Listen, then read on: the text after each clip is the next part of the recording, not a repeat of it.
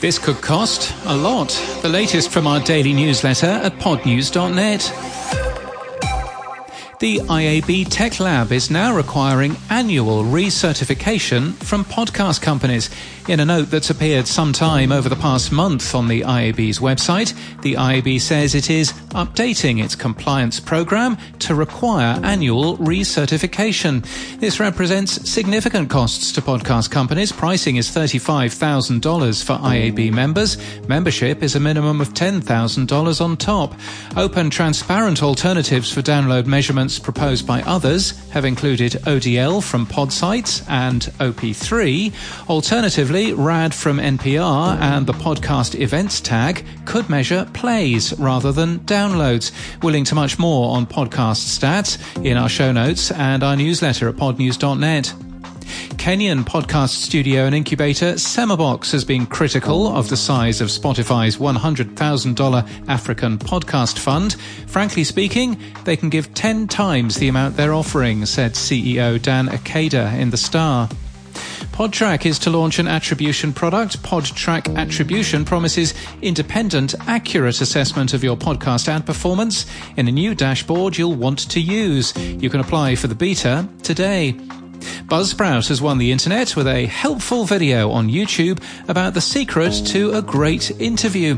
For some reason not adequately explained, it's recorded in a style from the 1990s, or perhaps that's what Florida still looks like. Anyway, the video includes a rap about why you should wear headphones.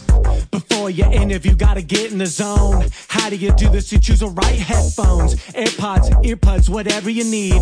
You'll notice when you're speaking too quietly. That's enough of that. The UK's Crowd Network has launched a new crowd sports division with a dedicated Apple channel. Libsyn had a small problem with scheduled episode publishing yesterday. It was fixed in just over an hour, and the first issue with the platform since July. Riverside is working on a report about video and its relationship with podcasts. They've built a survey to gather insights. It'll take you six minutes. We link to it today from our show notes and our newsletter at podnews.net.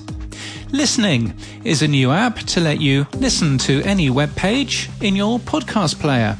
And Podcast Guide is a new community podcast directory made to be episode first, allowing users to find new podcasts based on the content of their episodes. It also includes ratings and comments.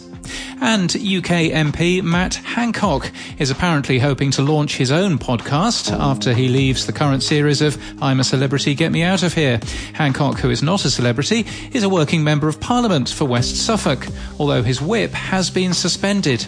Peculiarly English phrase that probably doesn't mean what you think it means. In People News, Agnes Kozera has left Podcorn, the company she co-founded. According to her LinkedIn, the company was acquired by Entercom, now Audacy, in March 2021. And in podcast news, in In the Scenes Behind Plain Sight from Radiotopia, former Behind Plain Sight co-stars Ian and Mike rewatch each episode of the hit Naughties TV show, sharing behind-the-scenes stories and secrets, and talk about what's going on in their lives now.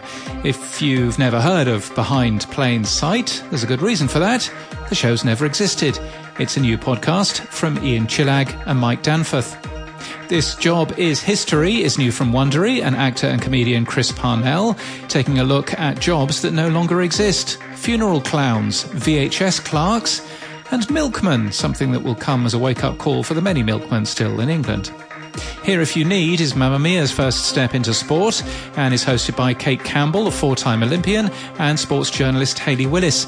It's a new show that covers all things women's sport and lands today thanks to series launch partner Golf Australia. And Come As You Are is new from Pushkin.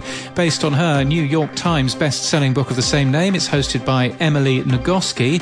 The podcast will bring new dimensions to Emily's distinct tone on female sexual well-being and her life's work of helping people live with confidence and joy inside their bodies. It launches next week.